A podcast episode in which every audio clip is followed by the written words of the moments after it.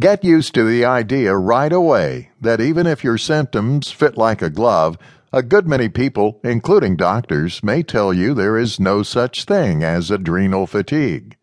There are illnesses which share the symptoms, and you should rule those out first. The chances are, though, that you have picked this book because you've had all the tests, you've been cleared as healthy, and yet you still feel as though healthy and active is a dim and distant memory. The best thing to do next is learn as much as you can about adrenal fatigue. You pick the right book. The following sections are designed to tell you the symptoms and causes of the syndrome, those likeliest to have it, the lifestyle triggers for it, and managing or changing them, the traditional and homeopathic approaches, adjusting your diet, and ways of tackling the problem generally. One thing is for sure, nothing in this book can do other than help.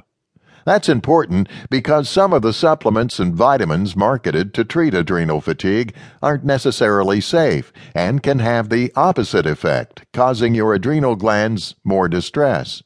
Treatments can also be expensive because medical insurance won't usually cover them. Before you could skip straight to the next section with the signs and symptoms, you should learn what adrenal fatigue is. The adrenal glands are walnut-sized, situated above each kidney, and react swiftly to help you cope with difficult situations. They were originally designed to flood our systems with the boost we need in emergencies, but the problem with modern life is that the brain is constantly reacting to what it sees as emergency situations. Stress, handled properly, is actually essential to our survival, but when the button is pressed too often, triggering a body response time and again, the glands go into overdrive, or they malfunction. There are two of them, and when they are working normally, they provide, in lay terms, adrenaline, the fight or flight hormone, noradrenaline, which reacts to fear and affects blood pressure, cortisol, which plays a role in blood sugar management and your immune system, dopamine, affecting your nervous central system, and steroids.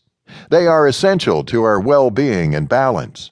Healthy adrenal gland secretions have us feeling at our strongest and most alert at the start of the day, tapering off naturally towards the end of the day so that we fall asleep easily, wake feeling rested, and have energy to call on.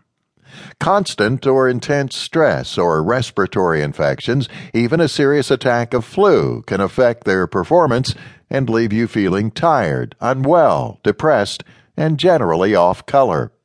When this gray feeling can't be shaken off and becomes chronic, yet medical tests can't pick up any physical cause, you have a classic adrenal fatigue profile.